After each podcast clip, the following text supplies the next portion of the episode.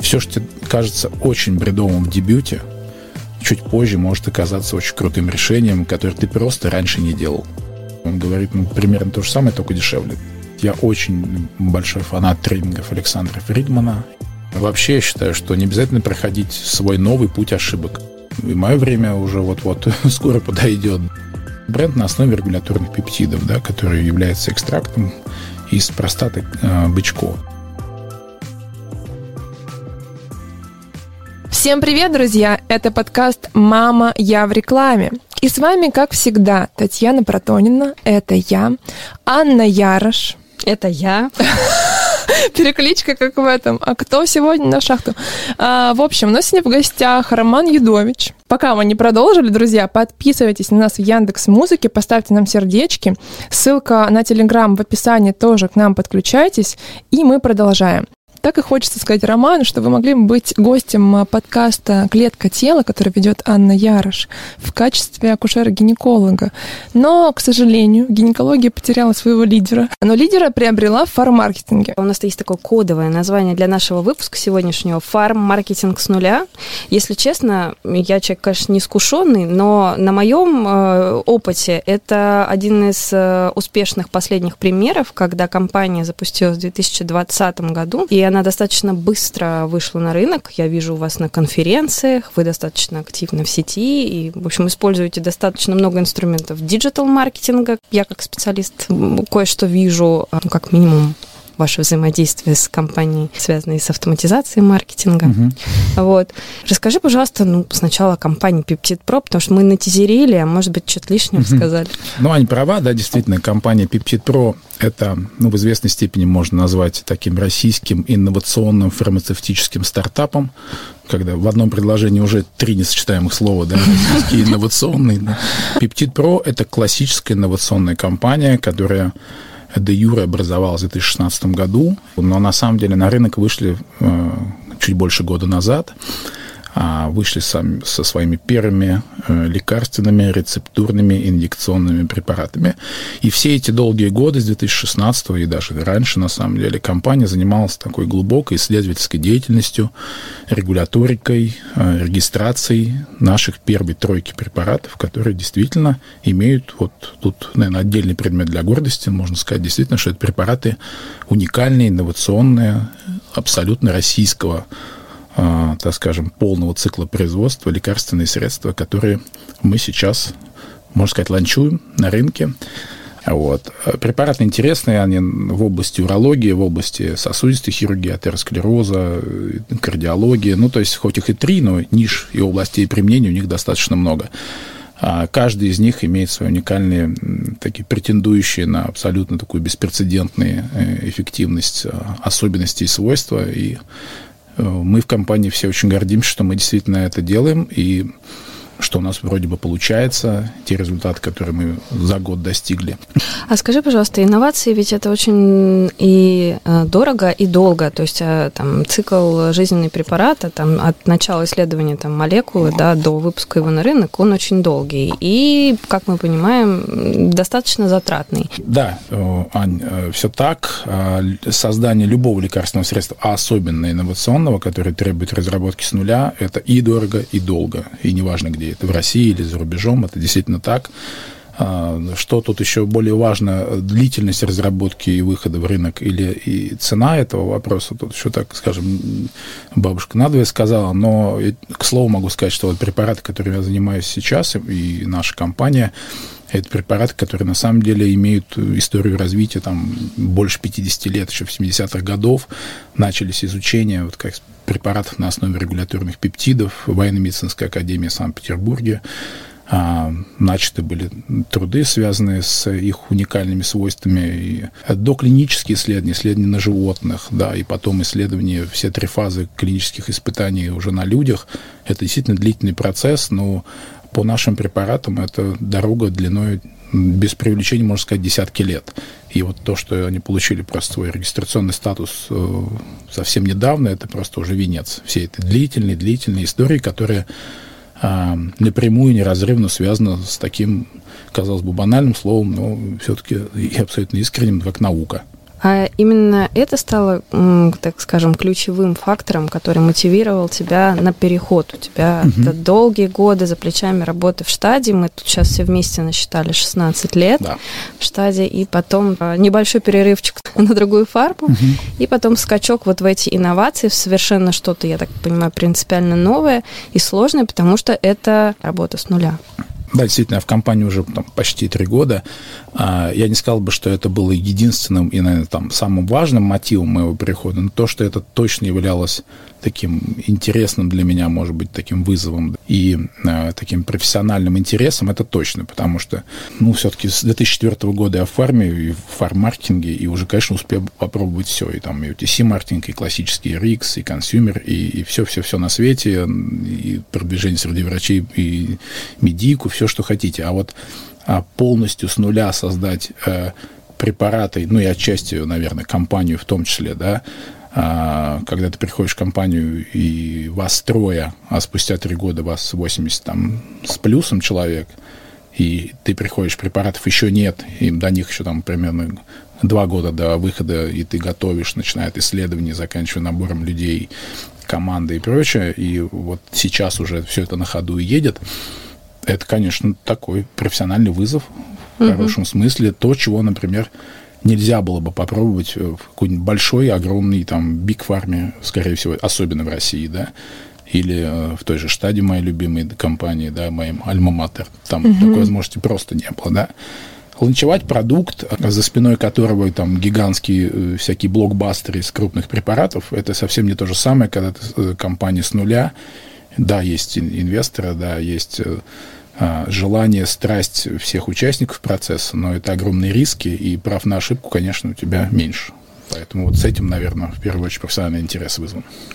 То есть, э, чтобы подготовить э, маркетинговый минимум, нужно примерно два года.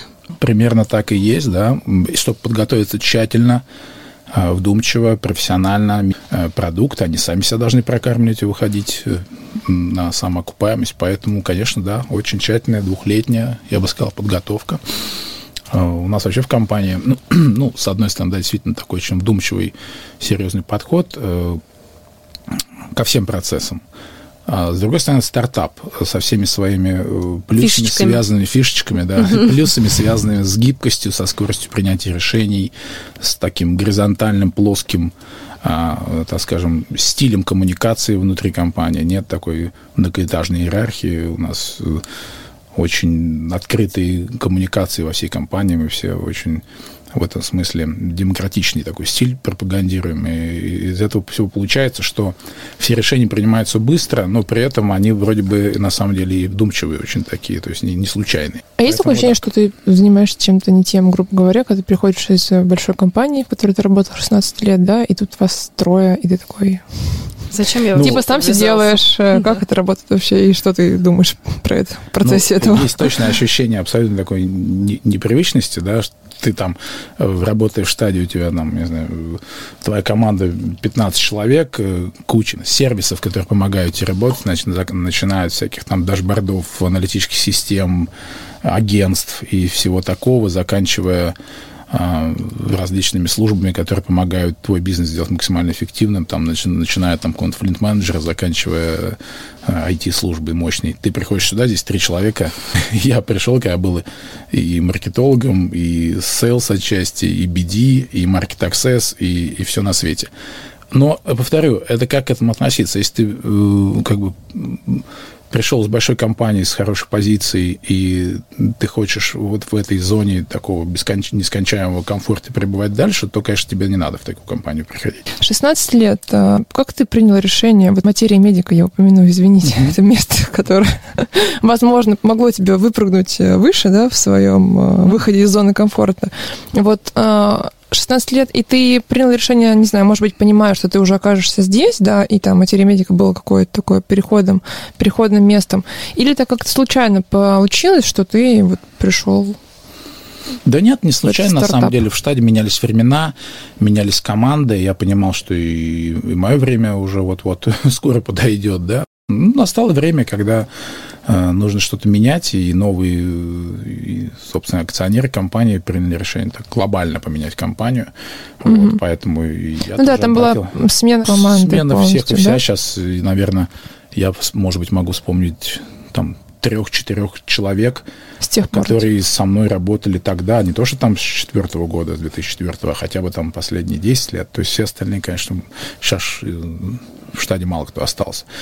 Угу. Вот, поэтому мне, собственно говоря, сделали предложение возглавить маркетинг в материи медики, я принял его. По поводу вот этого решения, ты долго его принимал, или ты такой, я так долго, комфортно жил, и все супер, теперь готов к вызовам? Я не хотел никогда работать в Бигфарме, правда. Угу. То есть, кстати, многих моих друзей, коллег это удивляет, и все говорят, что ты не выйдешь туда, не сюда, что-то не...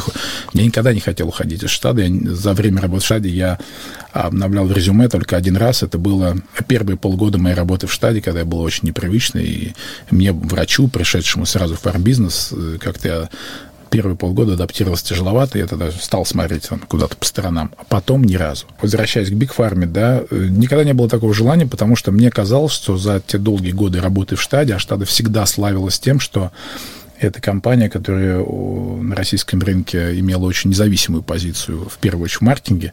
Если очень ты маркетолог, смелую. да, смелую, самостоятельную абсолютно, никак, никаким образом не каскадированную сверху с, где-то с хед-офиса из Германии. Мы были абсолютно самостоятельной структурой, и в этом смысле если ты профессионально, как маркетолог, хотел себя реализовать, штат, наверное, было лучшее место для этого. Поэтому думать о том, что я сейчас приду условный, там, взятый, я не знаю, там, Novartis, Pfizer и прочее, и увижу что-то новое, ну, у меня э, на этот счет иллюзий не было. Я думаю, что я в маркетинге попробовал ну, там, почти все. Если не все, то очень много. И это уникальная возможность, которую эта компания давала как мы иногда с друзьями, работающими в штаде, размышляли, обсуждали уже потом, не работая в штаде. Была бы возможность работать там до пенсии, в той штаде, в той штаде. Я бы это сделал. Ты упомянул, что вы начинали втроем, а, ну, то есть ты ну, приходил... Ну, вчетвером, Хорошо, быть, да. вчетвером. Да. А, и сейчас вас сколько человек? Больше 80. А, как сейчас устроен твой отдел? Появился ли отдел? Э, есть ли Конечно. функции, которые ты совмещаешь, там, например, BD-маркетинг сейчас? Ну, к счастью, вот буквально два дня назад к нам вышел BD-менеджер, кстати, тоже из штаты. Вот, а до этого, да, совмещал, приходилось такой многостаночник. Да, у меня департамент, куда входят маркетологи, продукт-менеджеры, менеджеры, куда ходят медсоветники, и маркет access менеджер тоже у меня. И у нас супер команда. Меня вообще всегда с командой везло. У меня в штаде была команда мечты. Здесь у меня классная команда. Поэтому в этом плане все супер. А совмещать и приходилось, да и честно, и приходится. В компании Peptid Pro мы готовы абсолютно к стартаперскому вот этому духу. И одна из ключевых характеристик стартапа, может быть, это прозвучит немножко хаотично, но это такая полифункциональность, да, то есть когда, ну, там, скажу, может быть, немножко грубо, но когда все занимаются всем. Чем компания глубже вылезает во все как говорится, а, особенности фармрынка, тем больше действительно мы понимаем, что эта должность нам нужна отдельная, эта ставка нужно открыть, здесь нужно расшириться. И у нас сейчас обрастаем компетенциями уже такими узкими. Давай поговорим о необходимом наборе. Вот то, что вы готовили два года для запуска, вот э, ты можешь э, так общими угу. чертами, что необходимо подготовить к выпуску там, препаратов и к началу продвижения? Ну, есть, наверное, большой блок регуляторный, ну, э, он когда, может быть, меняемая служба касался в меньшей степени, да, маркетинга, uh-huh. но тем не менее, это все, что связано с регистрацией продукта, с исследованиями, которые необходимы для этого. Наверное, за год до выхода продуктов мы сидели вместе в переговорке, прям вот э, правили инструкцию по препарату, создавали ее, по сути дела, да, учитывая не только наши пожелания в будущем, как бы она маркетингово правильно звучала, да, учитывая всю специфику продуктов, но и как э, эта инструкция ляжет, э, так скажем, в голову регистраторов, да, что они могут взять, что не могут, учитывая, повторю, там доказательные наши все исследования второй, третьей фазы и так далее. То есть это вот регуляторный блок, он отдельный. А с точки зрения, наверное, ближе к делу, да, это, конечно, большие юнды исследования, маркетинговые исследования, мы их делали таких у лидеров рынка, вот можешь сказать, кого? Мы делали это у, у Камкона, у Ипсоса, mm-hmm. мы делали это у Маграма, Вот. Все исследования, связанные с и потребительским поведением, с ожиданиями врачей, это и было и фокус-группы, это были и количественные исследования, это были и глубинные интервью, то есть весь блок исследований, который полностью подвергал или подтверждал или опровергал наши гипотезы, да, и мысли в отношении того, как мы будем развивать продукт, какую цену мы будем ставить, на кого мы будем позиционировать, каким врачам ходить, что им говорить. Результатом всего это сделал были, ну, на мой взгляд, классные отчеты, и, и, ну, не сами отчеты как таковые, а, да, классные инсайты, которые мы до сих пор их используем или не используем, да, но так или иначе учитываем, по крайней мере, при и маркетинговой коммуникации и прочее. Значит, исследовательский блок большой. А, вторая часть – это очень важная, может быть, она даже самая важная. Вообще в Peptid Pro очень строгий подход к, к подбору персонала, начиная от профили, профилирования должности, заканчивая э, отношением к конкретной личности. А что ты имеешь в виду строгий? Ну, во-первых, там классические собеседования, плюс у нас есть внешний ассессмент обязательно, который mm-hmm.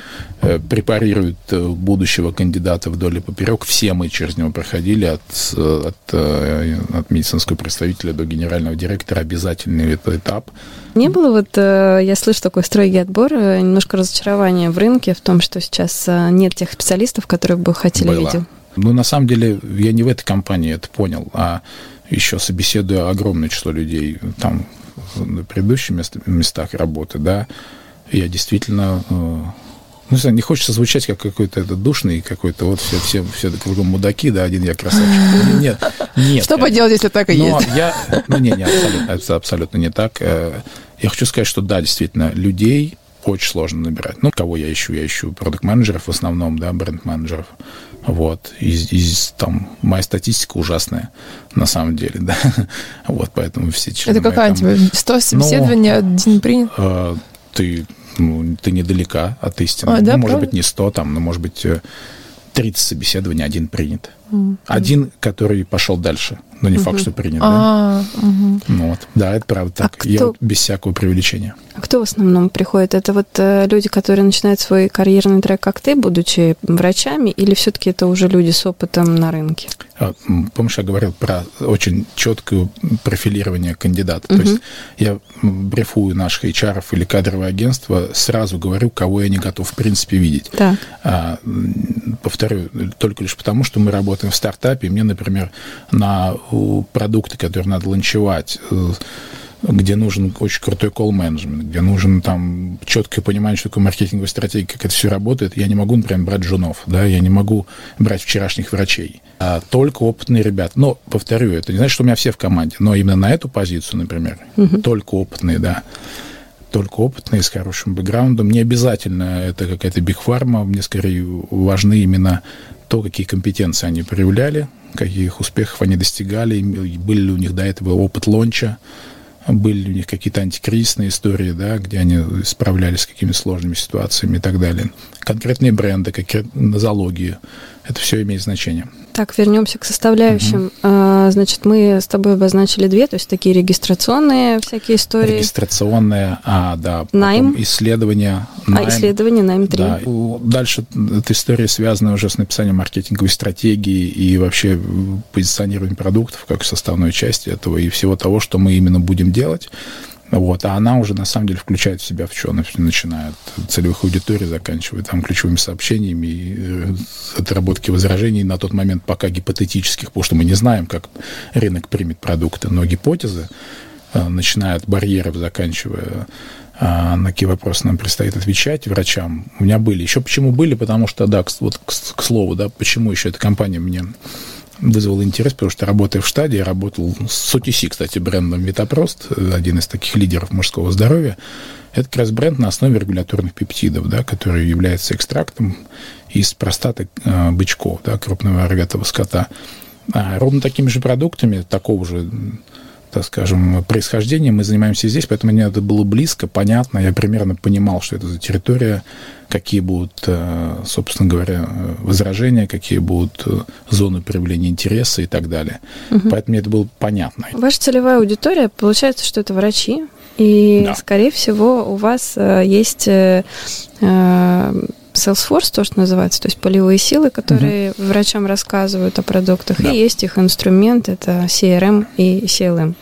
Я хотела тебя спросить вот э, про это немножко, потому что интересно и как э, с точки зрения технологий вы влились, было ли вам сложно, потому что вы попали в тот период, когда там закрывались Часть глобально. ушли с рынка, да. Часть ушли с рынка, вам при, пришлось локальное решение искать. И вторая часть моего вопроса касается современных полевых сил, да, и как э, построить взаимодействие с врачом, mm-hmm. который уж как будто бы не очень его ждет. Mm-hmm. А, значит, касательно первого блока, да, мы сразу, достаточно оперативно, сразу в компании включили, стали развивать и все, что связано вот с э, мультиканальным блоком, и CRM, и CLM-систему. У нас достаточно длительное время на шел такой тендер, очень предвзятый, такой серьезный этот счет, но вроде бы мы получили хорошее решение. Этот бэкграунд из таких классических паттернов Big э, Pharma мы с собой притащили, как бы, да. Угу. Кстати, не, не всегда это может быть нужно, но в данном случае, в нашем случае это было крайне важно, потому что нам нужно было сразу получать очень оперативную обратную связь с рынка, сразу формировать базу врачей, правильно ее сегментировать, э, и CRM, и CLM-системы, конечно, это помогают сделать. Что касательно Salesforce да, и полевых сил.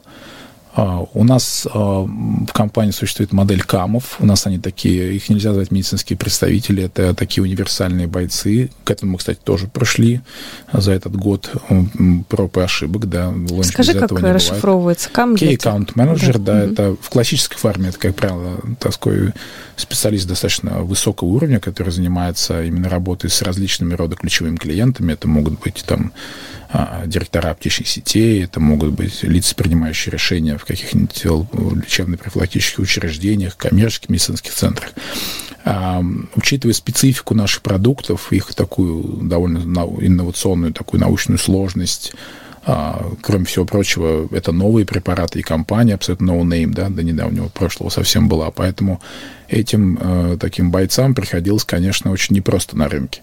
Они встречали массу возражений, барьеров от разряда, кто вы такие, что за препараты и как компания называется, повторите еще раз, да, вот, заканчивая просто э, пептиды, сложные продукты сам по себе. Это не дженерический продукт. Когда, и дорогие. И дорогие, очень дорогие, ну, относительно дорогие, смотря с чем сравнивать, да.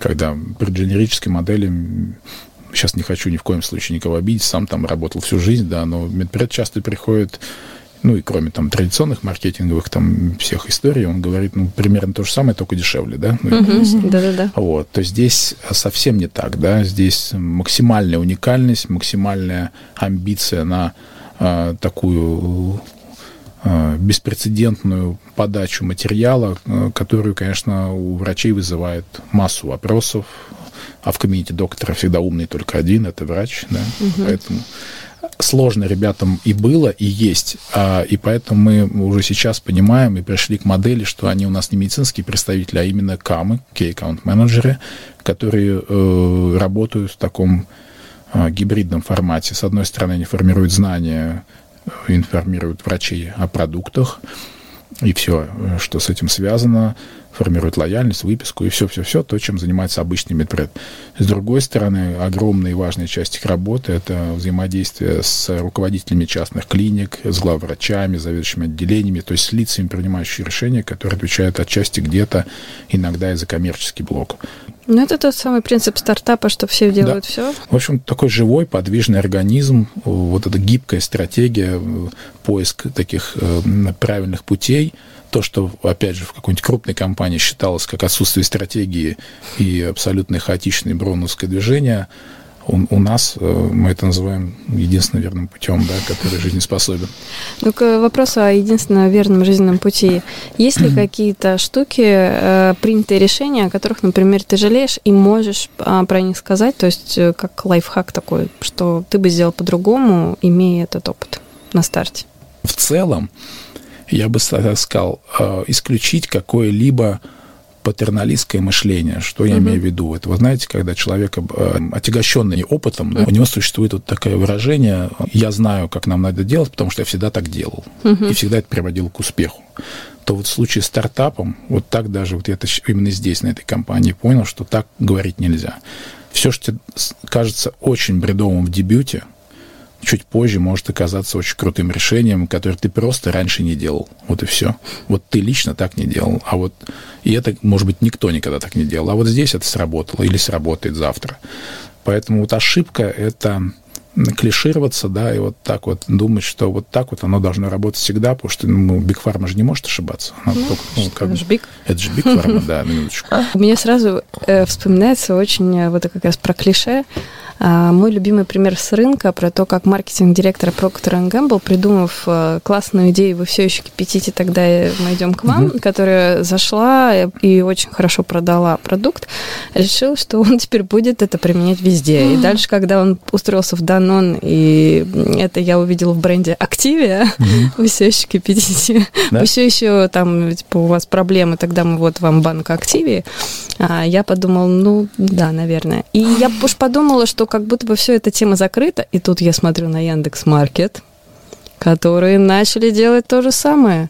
Я думаю, вот есть все-таки, наверное, какие-то клише, которые настолько прочно э, внедряются тебе в мозг, и ты их постоянно воспроизводишь. Не, ну есть же всегда, ну да, как бы это же классный такой большой соблазн. Зачем изобретать велосипед, ну, если да. работает? Но вообще я считаю, что не обязательно проходить свой новый путь ошибок, если можно учитывать, э, собственно говоря, свой прежний, да. А по поводу, что обеспечивает продажи препаратам, это врачебные выписки, закупка коммерческих клиник. Ну, это и... взаимосвязанные вещи, да. Ну, да, понятно.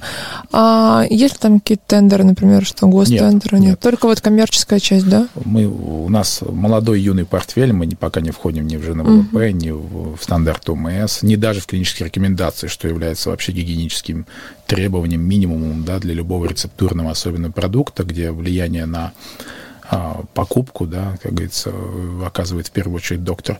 Поэтому все наши усилия связаны на формировании представлений, знаний, лояльности со стороны врачей к нашим препаратам, понимание, как они работают, понимание их ниши, конкретного профиля пациентов, где они будут работать. Ну, это классический рекс-маркетинг в хорошем его смысле, но очень тяжелый потому что новые продукты, никому неизвестные. А вот сколько вообще визитов должно быть к врачу? Как вообще правильно сделать так, чтобы врач начал выписывать препарат, который только появился на рынке? К сожалению или к счастью, это вот к вопросу о том, что на самом деле, вот если так я бы работал там в условно взятой штаде или там каком-нибудь Pfizer, всегда там, там 12 визитов в день, там угу. есть какой-нибудь там 8 аптек, 8 врачей, пардон, 4 аптеки, там, ну вот что-нибудь такое. Угу. Вот. Нет, здесь опять же мы смотрим, да, мы экспериментируем, и у нас есть такая здесь возможность. Все зависит, конечно же, от специальности, узкой специальности врача, да, или это терапевты с педиатрами, которых полно, но это не наш кейс у нас. Угу.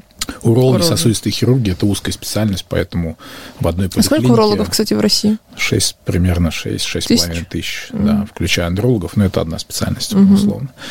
Вот. Поэтому, как правило, опять же, учитывая то, что они камы, им нужно совершить визит еще к лицам, принимающим решения, не только к самим врачам, да. Это ну, то есть, может типа, главу, к главе клиники, от... как-то главврачу, типа, ну, да, вот? Ну, это не всегда главврач, это иногда там директор по коммерческим каким-то вопросам, угу. да, или там директор клиники. Вот. А в... обычно там от 6 до 12 визитов в день, в зависимости от того, что это за визиты и кому они. Угу, ну, это к разным людям. А вот к одному врачу, например, как часто КАМ должен ну, за если месяц это, появиться? Если это врач категории А, как мы говорим, да, обладает максимальным потенциалом к выписке, да, имеет большую очень емкость э, пациентскую, да, то это, как правило, не более двух. Иногда, если врач проявляет, это видно, э, отзывчиво очень проявляет интерес к продукту, это может быть три раза в месяц. Но это уже иногда избыточно. Это именно офлайн визит Конечно. А скажи, пожалуйста, а, вот, э, допустим, у меня опыт работы в компании, которая исторически была ирексовой, и на, на маркетинг это накладывает очень существенный отпечаток. Потом сложно людям, там, продукт-менеджерам э, работать, переходить, например, в OTC-сегмент. Ты успел... OTC – это безрецептурные препараты, RX – это рецептурные а, препараты. Вот ты в штадии у тебя был большой опыт э, работы с разными препаратами. Ты можешь сказать, что тебе там проще, приятнее, там, я не знаю, э, врачебный маркетинг или пациентский? Есть у тебя какие-то там в этом плане э, любимчики? Очень, очень сложный, на самом деле, для меня вопрос, потому что все-таки большая часть, наверное, моего опыта была сопряжена с OTC и consumer -маркетингом. И все, что связано с медийкой, с, может быть, отчасти с аптечным таким продвижением, но в первую очередь такой потребительские бренды, ТВ-кампании, digital -кампании и все, что такое. Это просто большая часть моего опыта. И, как мне казалось всегда, что это такой большой креативный мир, где очень много возможностей именно по влиянию на формирование спроса, на формирование там, мотивации, желания купить, да. Вот. Но сейчас вот я погрузился, вот три года я работаю прям в жестком и я нахожу здесь свои, конечно, как говорится, Плюс... классные моменты, да. Вот если бы я работал, э, я не знаю, с каким-нибудь э, брендом репутация и уровень знания которого там фантастические, я бы, наверное, отвечал по-другому, но работая с таким портфелем, как у нас, в Эриксе это очень интересно вот смотреть на вот эту трансформацию мнения э, колов, да, угу. key opinion лидеров, ключевых лидеров мнений, или там очень важных врачей, или врачей-скептиков, когда ты видишь, как трансформируется их взгляд на продукт. И он трансформируется не только лишь потому, что они получают собственную клиническую практику, и она может быть позитивная, да, супер, и это очень здорово. Но и когда ты видишь, что она у них меняется под воздействием, в том числе твоей коммуникации с ними, да, вот все-таки имеет большое значение. Да? Недаром в RX маркетинге существует такой отдельный трек, отдельное большое направление call management. Да? И это связано не только с умением правильно а, продать исследования хорошие, но это и такие вот навыки, которые там эмпатия, эмоциональный интеллект, и вот это вот все очень, очень здесь круто работает. И вот от этого я тоже получаю удовольствие. Я думаю, не только я, но и все маркетологи, которые в этом сегменте. То есть именно какое-то живое влияние, да, и потом результат. Да, да. Кроме, кроме всего того, что непосредственно мы должны заниматься, да, наши профессиональные компетенции, ты видишь, как происходит трансформация именно в ходе ваших личных, в том числе, коммуникаций про вот эту вот эмпатию, есть там всякие разные техники эмоционального присоединения и так угу. далее. А, скажи, есть какие-то, я не знаю, тренинги, курсы, которые ты посетил, которые тебе вот это вот помогли апгрейдить эту область знаний, так скажем?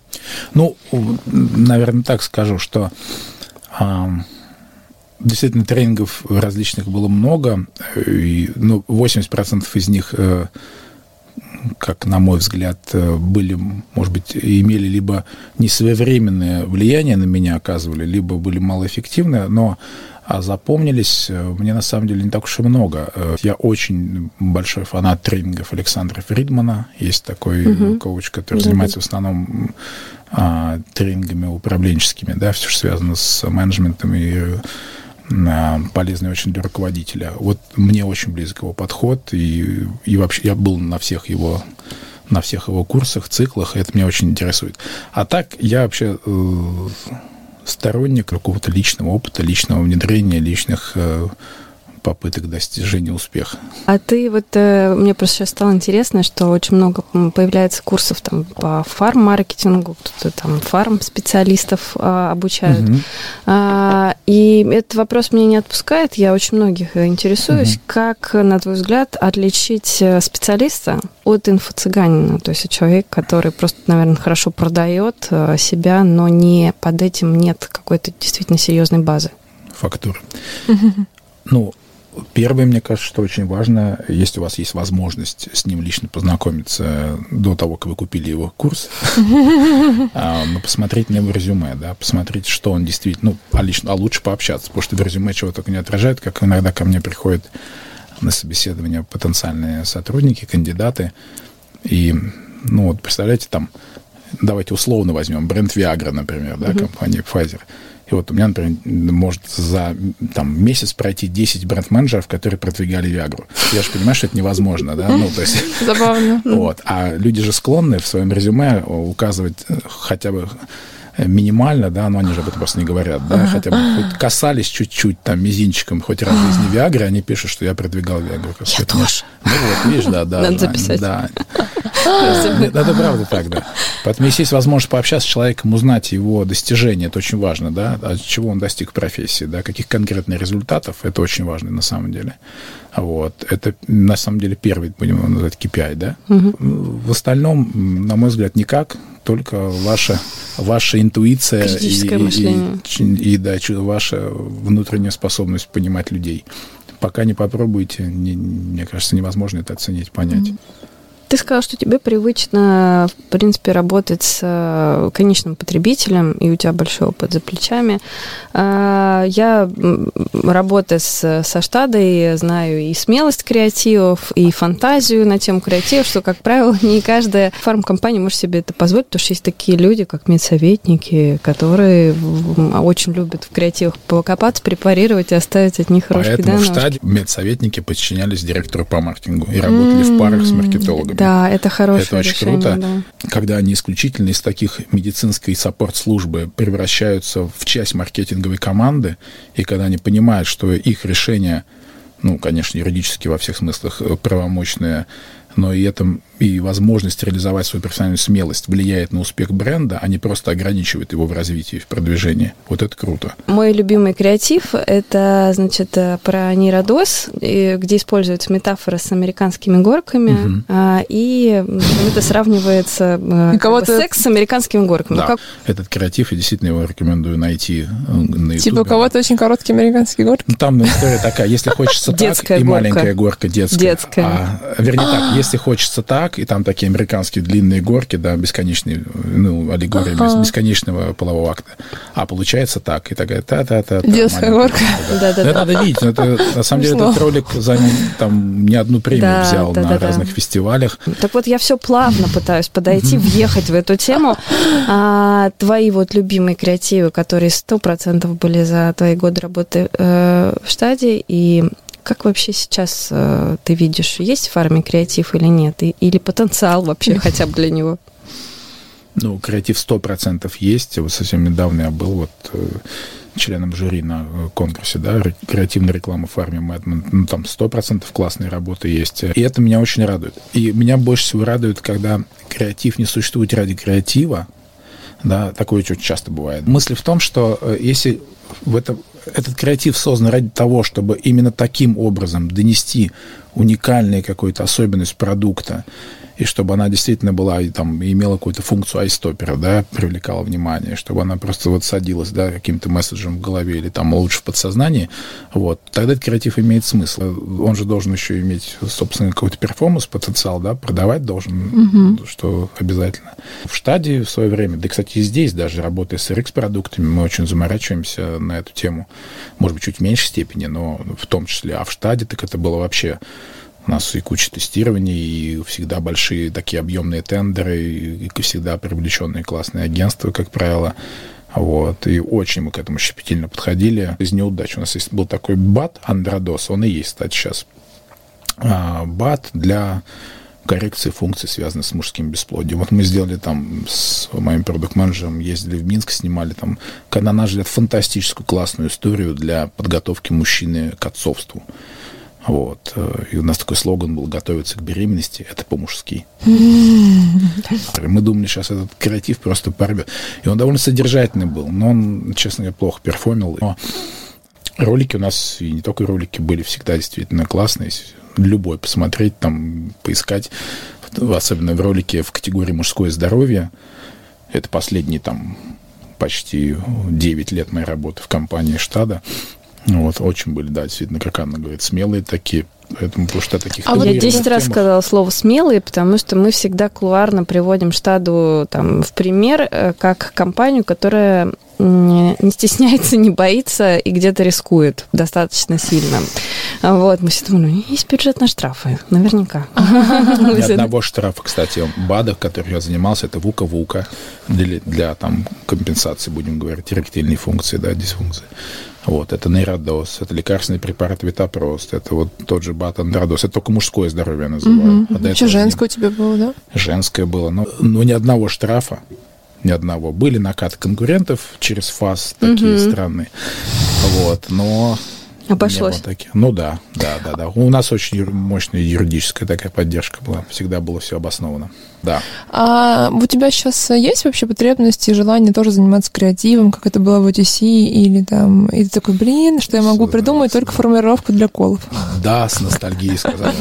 Да нет, есть, но и более того, я говорю, в RX-маркетинге он, ну, это иллюзия или заблуждение считать, что он существенно там менее креативный. Он, да, несколько, может быть, отчасти там ограничен в инструментах, но тем интереснее и сложнее, да, а, быть креативным именно в этом сегменте. А это, несомненно, нужно делать. А куда ты тогда вымещаешь свой креативный потенциал? А мы здесь его реализуем вполне себе. Делали мы в том числе креатив там для очень даже наших рецептурных брендов, на которые вот смотришь и а, эмоциональную сферу они точно твою задевают. Если мы договорились про креативы, да. вот, и ты не вспомнил, вдруг тебе в голову не пришли еще какие-то интересные варианты, возможно, не штады, а с рынка, которые вот залезли в голову и, как ты считаешь, выполнили э, для тебя? Я бы вот, я просто не, у меня очень плохая память на самом деле. Меня а, немножечко бы предупредили, я бы подготовился, я бы принес классные работы. И, ну, Точно вы наш принес. А мы просто попросим тебя это сделать да, после подкаста пожалуйста. и добавим Да, с удовольствием. С удовольствием. Вот. Хочется поговорить с тобой про клише, про, про те клише, которые встречаются на рынке. Есть разные мнения, что кто-то считает, что фарма очень богатая, особенно агентство считает, что вот фарма, в фарме-то все деньги и есть. Да? Угу. А вот э, еще одно клише, да, что там а, в фарме очень комфортно работать э, с сотрудником, поэтому оттуда никак никогда никто не переходит. Очень интересно твое а, мнение по этому поводу, с какими клише там ты сталкиваешься там в партнерстве или, опять же, в найме, и можешь привести, может, какие-то яркие примеры. Угу. Ну, то, о чем ты сказала, что вот такие два классических ну, я не знаю, заблуждения, а может быть и нет, да, что в фарме большие бюджеты, а, ну, как говорится, от компании к компании очень по-разному, и я это на себе видел, и в своем, в своем так скажем, а, карьерном пути встречал разные подходы. С одной стороны, фарм-компании, действительно, это, как правило, богатые структуры, которые умеют правильно инвестировать и ну, несмотря на такую свою очень вдумчивую финансовую политику, чаще всего во всех серьезных компаниях она такая, вот, тем не менее, действительно, да, в армии вполне себе, наверное, неплохие бюджеты, но, опять же, с чем сравнивать, если он был сравнивать с компанией Unilever, да, например, там, да, и, ну, вот, извините, это просто смешно, да, ну, то есть а, с одной стороны, да, это, ну, это как бы, на мой взгляд, это наверное, не очень правильно называть таким а, заблуждением, наверное, это у фармы все в порядке с этим. Но, с другой стороны, в любой нормальной компании, она безотносительно фарме всегда умеет считать деньги. И с точки зрения, что ты еще не сказала, вторая история в по, найме, по, что в, найме. в фарме жирно, там это дают, да, дают это, премии, бонусы, машину. Это так, это так, это такая, я не знаю, не хочется называть слово традиция, но, может быть, это и так, да. Есть понятие если уж мы говорим о машинах, там есть машины, которые просто, ну, жизненно необходимы для работы, да, как, например, торгового персонала Salesforce и все прочее, потому что очень много разъездов и так далее.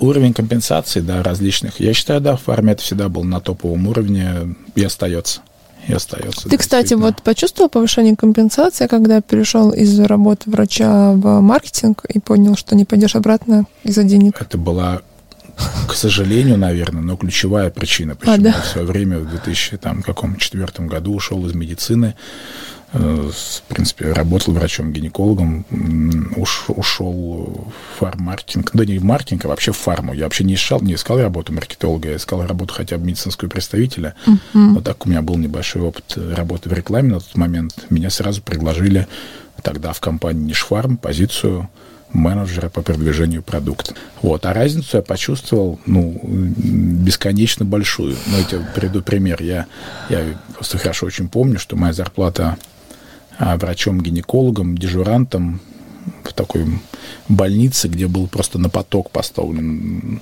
э, дежуранство и скорой помощи круглосуточной и так далее, гинекологическая больница. А вот моя зарплата была с шестью, иногда с восьмью дежурствами в месяц, 4 а, 700. Ого. 2004 год, когда я перешел в фарму, моя зарплата была, первая моя зарплата была 12 400. Лежит офер. Я чуть с ума не сошел от счастья. Офигеть. Это уж была фантастика. Я бы не ушел из медицины, если бы не эта история. Потерпел бы лет 10, сейчас бы уже был в порядке. А сейчас в порядке? Сейчас в порядке. Другой говорить нельзя.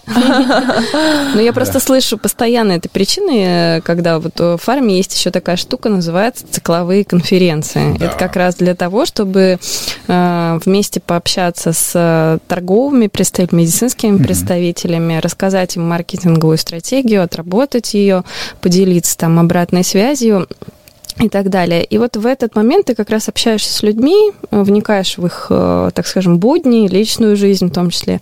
И я тоже спрашивала, а вот почему все же, как правило, медицинские представители это люди с медицинским образованием, бывшие врачи или провизоры? Уже нет. Уже, уже нет? Это было лет, наверное, может быть, 7, 10, 15, 20 Сейчас люди назад. без медицинского образования могут Сейчас попасть? очень много медицинских представителей, не имеющего в своем бэкграунде ничего общего с медицинской mm-hmm. профессией, не, не будучи профессором, не будучи там, врачом, вот, потому что ключевые твои скиллы – это обучаемость, да, усвоение uh-huh. знаний, довольно сложных иногда, умение продавать, умение коммуницировать. Это ключевое. А порой, э, наверное, к сожалению, но в России так это сейчас, что медицинские представители, фармкомпании в целом являются иногда чуть ли не единственным носителем вообще новых знаний, знаний источником да. знаний. Потому что врач в России не всегда может себе позволить поехать в Сочи или Москву из, не знаю, Красноярска на конгресс хотя бы два ну, раза да, в кстати. году. Многие не выбираются вообще никуда и давным-давно ни разу. Сидят, к сожалению, у себя в городах, ты фантазируешь на тему того, как могло бы быть, если бы ты остался врачом-гинекологом? Такой неоднозначный вопрос. А, нет, мне моя профессия и вообще работа врача мне очень нравилась. Я думаю, я бы хорошим врачом был. 7-10 лет я бы сейчас в порядке был. Такой звезда была бы. Скажи, пожалуйста, ты нам э, до подкаста рассказал, что есть э, три э, вопроса, которые тебе часто задают, когда узнают, что ты в прошлом врач-гинеколог, и как ты на них отвечаешь? А, да, да, да. А, да слушайте, ну это вот когда кто-то при знакомстве вдруг узнает, да, что я действительно в своем прошлом врач-гинеколог, это всегда хихикая задают одни и те же вопросы.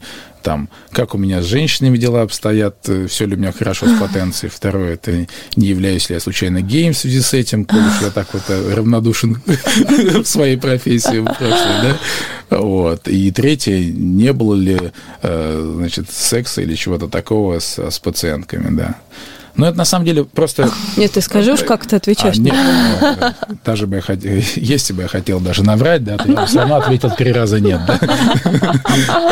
А при нами сейчас сотрудники, которые к тебе приходят, они ну, приходят по своему желанию, потому что они хотят работать э, там, условно, в стартапе, да, в молодой компании, или вы как-то Насильно, дополнительно нас... задабриваете их какими-то плюшками, там, машинами ну, на самом деле, ну, не то чтобы мы какими-то плюшками, у нас на самом деле Большой хорошие, у нас хорошие рыночные условия труда, это правда, у нас хороший в целом компенсационный пакет, это правда, потому что мы понимаем и отдаем себе отчет, что у нас за компания со всеми своими массой плюсов, со своей спецификой и так далее, поэтому, несомненно, мы не экономим на э, всем, что связано с компенсацией, да, и привлечением сотрудника гигиеническими факторами труда, да, там зарплата и компенсационный пакет.